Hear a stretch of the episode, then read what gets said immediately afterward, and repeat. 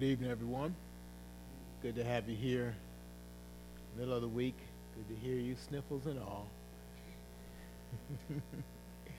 um, let me just make two quick um, announcements. One comes from Cliff. Brother Cliff Fields been tracking our loan, and he tells us that our closing is close, uh, is, is imminent for our loan. So our approval has been made.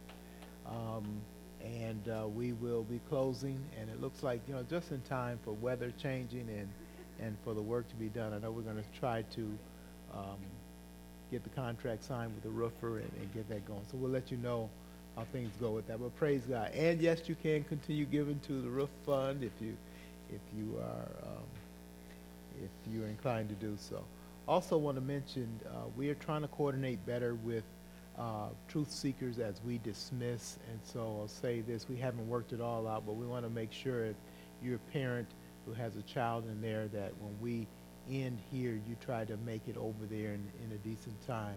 I think the latest they want you is 8.15. Uh, so between 8 and 8.15 would be the time for parents to, to uh, cut off their prayer time. And uh, my challenge today is going to help with that okay, in, in a couple ways. So let's get right into it. Ecclesiastes chapter 5. Ecclesiastes chapter 5 is, uh, is our encouragement for prayer. What we try to do um, is what we've been doing is looking at, at Ecclesiastes. It's a wisdom book, and uh, it gives us encouragement for prayer in a couple ways. One encouragement is part of the theme in Ecclesiastes, hey, the world is a crazy place. It's, it's a messed up world. And so that in itself is encouragement to pray. Amen. Um, we need to depend on God. There's so many things that are, that are going on. Um, in Ecclesiastes 5, I want to read the first seven verses. So listen and follow along as I read. Guard your steps when you go to the house of God. To draw near to listen is better than to offer the sacrifice of fools, for they do not know that they are doing evil. Be not rash with your mouth, nor let your heart be hasty to utter a word before God. For God is in heaven, and you are on earth. Therefore, let your words be few, for a dream comes with much business, and a fool's voice with many words. When you vow a vow to God, do not delay paying it for he has no pleasure in fools. Pray for what, pray what you vow. Excuse me, pay what you vow. It is better that you should not vow than that you should vow and not pay. Let not your mouth lead you into sin, and do not say before the messenger that it was a mistake. Why should God be angry at your voice and destroy the work of your hands? For when dreams increase and words grow many, there's vanity. But God is the one you must fear. There's a message here that will help us in our prayer time and even help us coordinate um, the, our dismissal with the picking up of the children and truth seekers. What is that word here? In chapter 5, verse 2, it says, Be not rash with your mouth, let not nor let your heart be hasty to utter a word before God. For God is in heaven, and you are on earth. Therefore, let your words be few. There it is. Therefore, let your words be few. Now, I say that comically, but also in truth. He is talking about our time with God and how we ought to approach God. I think it applies to prayer as well.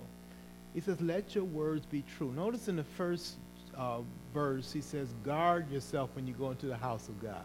In other words, be on guard. And what are we to guard? we're to guard that our lips, our mouth, our speech matches and works with our behavior. Say that again. We are to guard that our speech works with our behavior. Say it another way that our behavior does not betray our speech. Oftentimes, our speech is all right because we dress that up and we make it right. It says, make sure your behavior is in line with worshipful speech. It's one thing to, to utter wor- worshipful speech. We sang songs. It's saying, hey, line yourself up with those songs of praise that you actually sing. How does he say it in this section? He says it a couple ways. Verse 2 Be not rash with your mouth, nor let your heart be hasty to utter a word to who? Before God. He's saying, Be careful what you say to God. God takes what you say seriously. Um, and then he brings it up in terms of a vow in verse 4. When you vow a vow to God, do not delay paying it, for he has no pleasure in fools. Pay what you vow. What is a vow? You can answer me now. What is a vow? A promise, all right? Right. It's in essence a verbal commitment, right? A verbal commitment. I commit to, boom.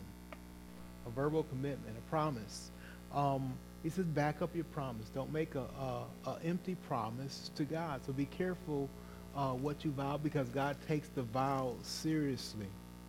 Um, Jesus uh, in Matthew chapter 6 um, says many things about prayer along the same line. I want to read a couple verses in Matthew 6, verse 7. He says there, And when you pray, do not heap empty phrases as the Gentiles do, for they think that they will be heard for their many words. So Jesus is, is warning against prayers that sound a certain way or try to sound a certain way with the thought that God will hear. You'll notice through this chapter, um, he, he keys on something in the first verse.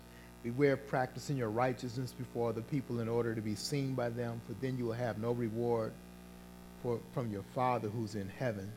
Uh, so he talks about doing things to be seen. Um, in verse 2 and 3 talks about giving to others um, in order to be praised by others. At the end of verse, uh, look at verse 2. Thus, when you give to the needy, sound no trumpet before you, as the hypocrites do in the synagogues and in the streets, that they may be praised by others. I was thinking about that. That is just the opposite of, of what we do. I was watching a commercial and a corporation was talking about all the money they donated to charity, and I thought about that verse. Wow, okay, you're kind of announcing what you're doing.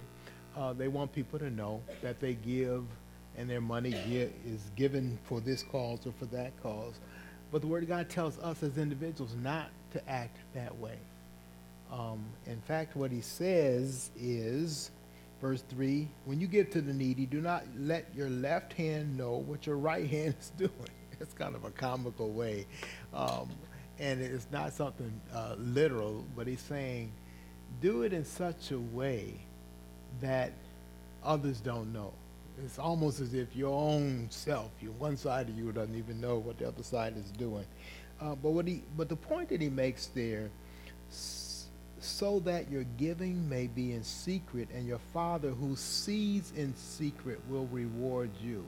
Throughout this, um, throughout these verses, he makes a point that God sees in secret. In other words, God sees what goes on behind the scenes. He reads the heart.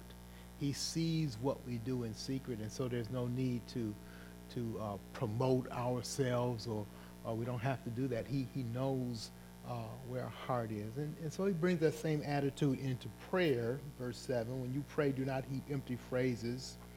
Um, he says, verse 8, do not be like them, for your Father knows what you need before you ask. Before you ask him. And so he teaches us then how we ought to pray. Going back to Ecclesiastes 5, that phrase, let your words be few.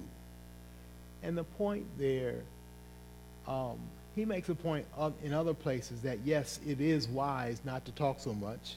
But the point he's making here is be careful in our words as we pray to God. And let's not pray just to be heard, but let's take what we say to God seriously. Why? Because God takes it seriously in Matthew chapter 12, verse 36, and I'll end with this. He makes this point.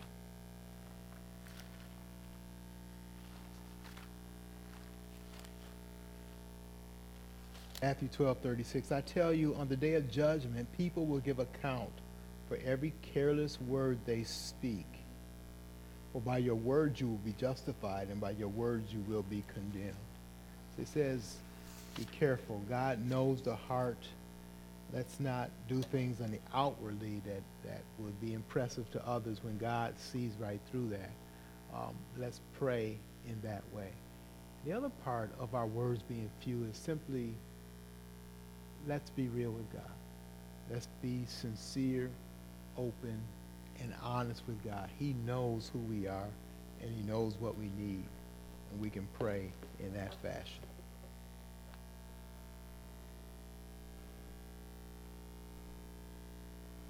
Good evening, Saints.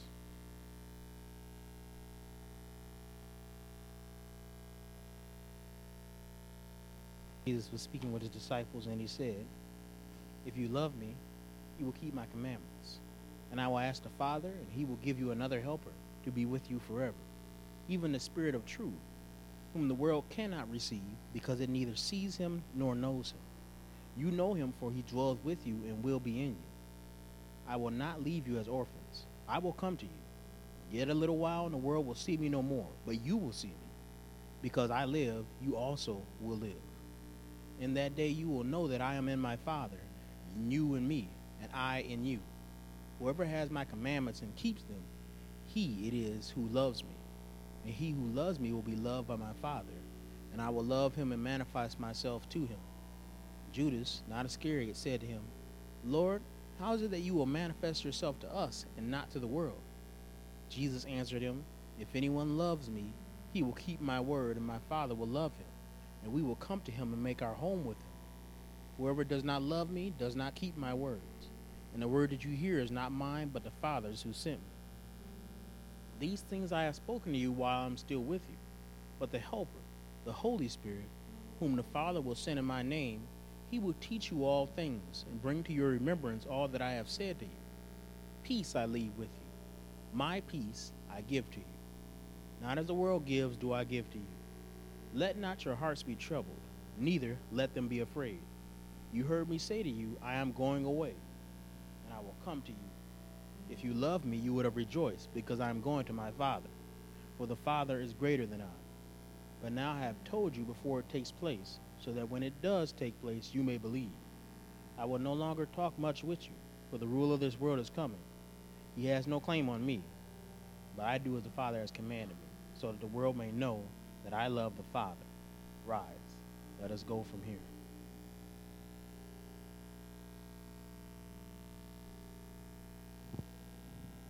What is this section about?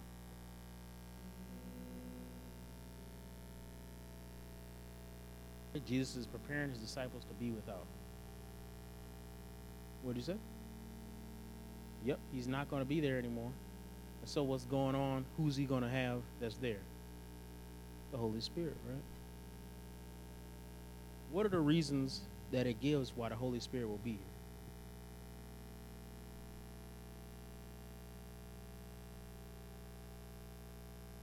Let's go through the passage and list them.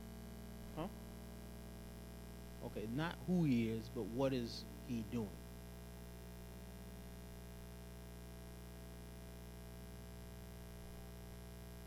He reminds us of what Jesus teaches.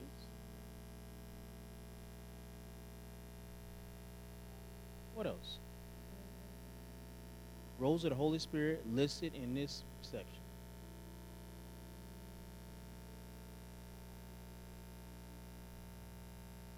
Apparently nothing, huh? Hmm? He's a teacher? Hmm? He comforts?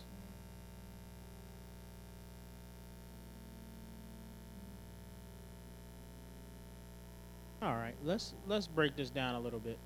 What's the point of this section is to tell us what?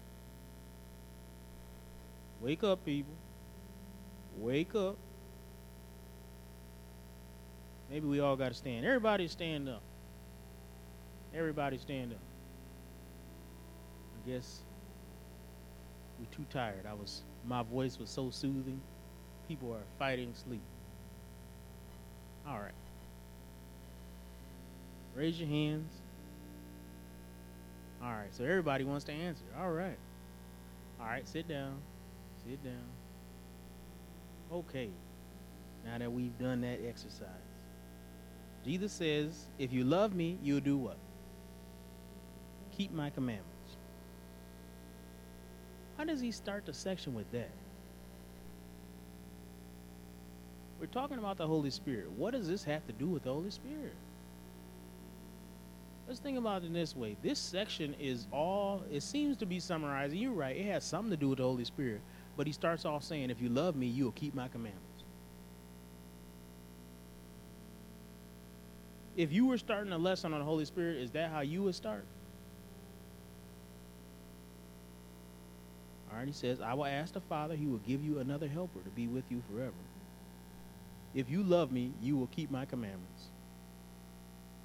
What does that have to do with the Holy Spirit? Teach me something. Go ahead.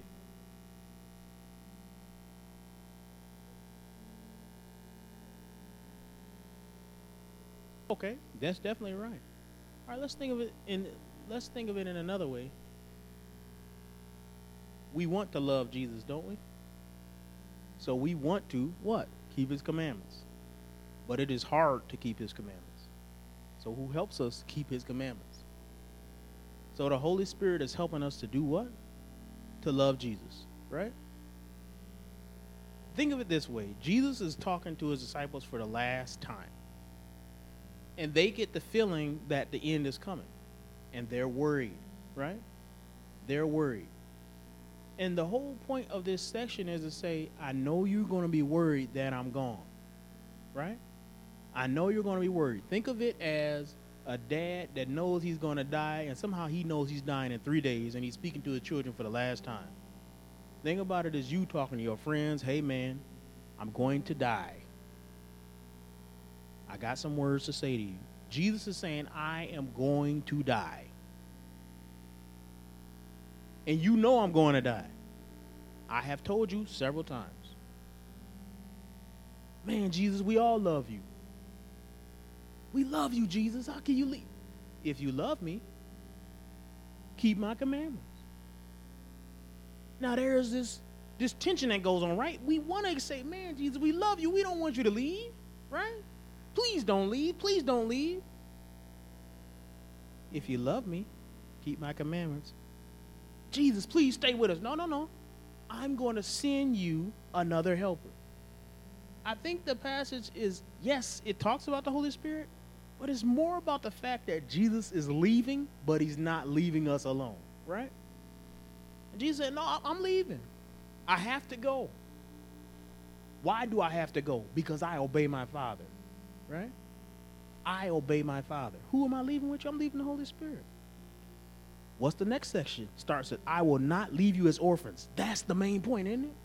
I will not leave you as orphans. What do orphans do? Orphans are poor, right? Orphans don't have upbringing. Orphans don't have a job. In that society, you got a job based off of what your father did.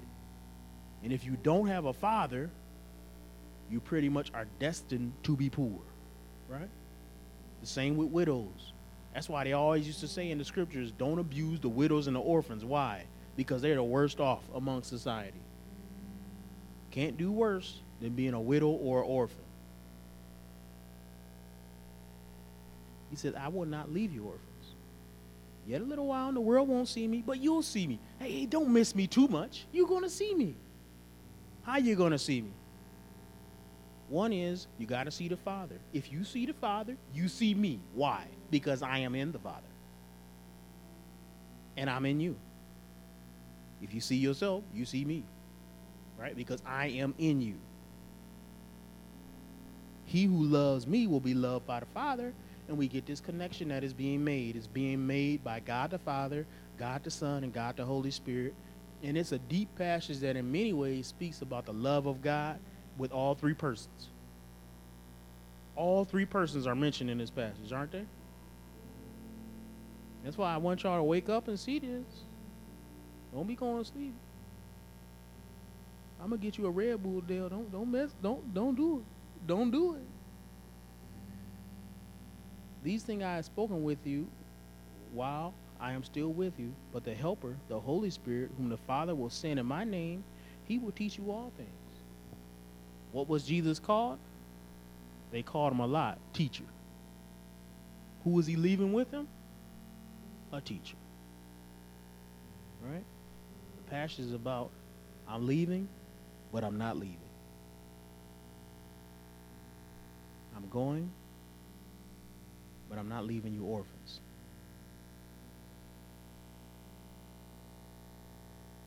All right. Any other thoughts on this passage before I close? All right. Go ahead.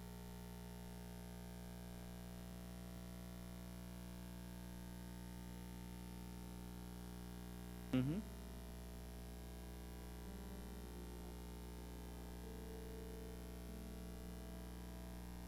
Yeah, yeah. It, it follows a line with a proverb that says, "To the twisted, God makes Himself scarce." Right? He shows Himself to be scarce. To the honest, He shows Himself to be honest. In other words, it, if you don't approach God in good faith, He ain't going to be there for you to respond to. You're going to be thinking, "Why does God not exist?" You're going to feel like an atheist. It will confirm your thoughts that God is not real. And if you approach God in good faith, it will affirm your thoughts that God is real. And the scripture will be fulfilled that says the righteous will be more righteous and the wicked will be more wicked.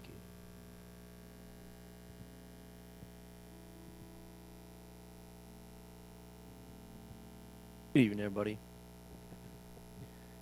So today, what I want to talk about is um, has to do kind of with this virus. I think this is a, an excellent example of one of the things that I think we're dealing with a lot of today, and it's fear. Um, I heard it excellently put one time that it's the fear of the invisible, right?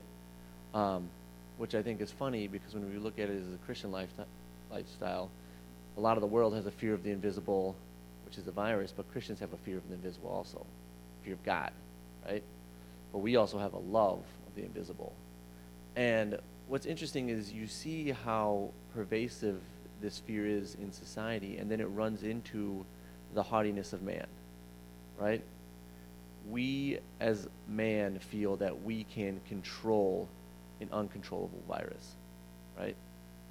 Um, but I think when you run into that, that need for control is because you have no other source of courage or source of comfort to fall back on, right? Christians, we can fall back on that our Creator is the one that created this virus. He is the one that controls this virus. He is the one that controls us. He is the one that controls if we get sick. He is the one that controls if we die. He's the one that controls if we get sick and get over it. He's the one that controls that if we get sick, how sick we get. Right? But when our society wants to run around and say there is no God that controls this, then it's not far fetched to see how they could have this paralyzing fear of something and this seek to control and think that they can control it. Which is funny because, you know, it's like trying to control the weather. Like, how do you control something you can't see? How many people do you know adhered to the stay at home, the mask mandates, the hand washing, the six feet, and got sick anyways. Right? Um, so what I want to do is I want to focus our prayer on that because it is very it is a very sad thing to see how the fear is running people's lives. Um, it makes me sad because to think that they have no source of comfort and hope in this besides what the government might give them, what the CDC might recommend, what a miracle shot might protect. You know, I think it's funny, we put a lot of stock into a shot that's 92% effective. What about that 8%? That thought that the shot was going to be their salvation, right? Um, we always forget about that that small percentage that that won't be me, you know but it still could be you. Because, like I said, who is in control of this virus, right? Who, who are, who's in control of our lives? So, what I would like is, um, let's have Gigi, will you please pray for just the fear that we are dealing with. A lot of people deal with today in the world, in our nation, in our city, um, and just pray for them and that they can find the source of comfort, which is Christ. Charmone, can you pray for us as the church to be that comfort for people and to be that source of light to show them where their comfort can be found? Then I'll close this up. Our Heavenly Father. Our Heavenly Father, we come to you realizing that even as believers, we sometimes do not have our hope completely centered in you. So, Lord, as we come to you humbly bow, praying that you would strengthen us and encourage us, Lord, that these things that are in the world have no power over us. The greatest power that exists is you. And for us to humbly bow before thee and surrender all that we are and all that we will ever be is only anchored and centered in Christ Jesus. So, Lord, so we pray for the people. We pray that this virus will bring many people to their knees to see that, Lord, you can stop it in a minute if you want. You can give them all the shots in the world and won't change a thing. Because your hand is on this. And in everything that goes on, you're still on the throne and you're still in control. And your people can call to you and you will hear them. You will supply our needs as you always have and you always will. When it gets too hard for us, you will bring us home or you will strengthen us in the deep shadows and fears of each heart, Lord. So we come to you humbly, praying that we will not take on the appearance of the world, fearfully and, and scared of everything that come along when you are on the throne. Help us, Lord, to be faithful stewards, to yield our lives completely to you, to walk with boldness and sincere love and obedience to your word. That these people who are so fearful of things may see a light and a hope in us because we know you. So we pray, Lord, you'd help us be a testimony in this wicked world to know there is someone who cares. There is someone who's in control, and there is someone will keep and help us throughout eternity. In Jesus' name, amen. Dear Lord, we just continue in prayer, just asking as a church and in, even individually that you will continue to work in us, um, just ministering and being a light to others. The world is a sometimes a dark and hopeless place, and things like COVID and other sicknesses overwhelm people and discourage people and cause them to fear. But I thank you for allowing us to have trust and hope in you, um, knowing that all in all, you're in control and you're a healer and a comforter. And a lot of times, those kind of situations don't go as how we want them to, but there's a reason and a plan for everything. But concerning just um, what we're going through at this time. I just pray that you allow us um, to just reach out to others or others who we know um, are living in fear or um, are just really struggling with this. We, we're not being ignorant to the fact that it is a sickness out there, and we know that it's impacting people in many different ways, and um, some have lost loved ones to it. But we, we don't want to live in fear um, and not being able to um, come and serve you or do our daily activities. We do everything just knowing that you're in control and um, just the regular precautionary tail, uh, case things that we should be doing um, in everyday life just to take care of ourselves. And so I just pray that you would just give us all discernment and compassion and just rely on your word and your truths just to get us through each and every day and not um, not give in to those fears and and those things that hold us back from what you have called us to do. In Jesus' name, amen. Lord, we continue in prayer we just think of it's almost incomprehensible the control that you have in this just even if you narrow it to this world how you can control trillions of microscopic things that we cannot even see in billions of lives on the earth and that you control it all at once and you control it according to your plan. And to just comprehend a being that has that ability, it's almost mind boggling. But you are that God, Lord. And we just lift up the people of this world, Lord, who are caught in fear because they do not have the hope in you, that do not have that um, knowledge to just rest on that you are in control of all these things. Um, it also gives them fear because they don't have a knowledge of you. They have, in their heart, they know that there is something after death, but they want to say there isn't. And they have that fear that if their life is claimed now, it's over. But we as Christians know that even if you claim this body, we will have an eternity with you, separate from pain, separate from suffering. Lord, and we just ask that you use us, use this church specifically, to be that light to this city, to be that light and that hope, to show the people that having a relationship with you is a relationship of hope and a relationship knowing that you are a God that is in control. And I just want to praise you for leadership that's that stood up when Satan wanted to shut down churches and to shut down churches to silence your word as he takes the lives of people in our city, in our world, and how churches stood up, how churches, the leadership here stood up and said, No, we will not close. We will continue to proclaim your word even when things seem bad. And we, I just I praise you for leadership to stand up in that way, Lord. And we just praise you for being a God that we can have comfort in, that we can come to if we have fears, knowing that you are in control and you are a God that loves us and you have our best interests in mind. In your name we pray.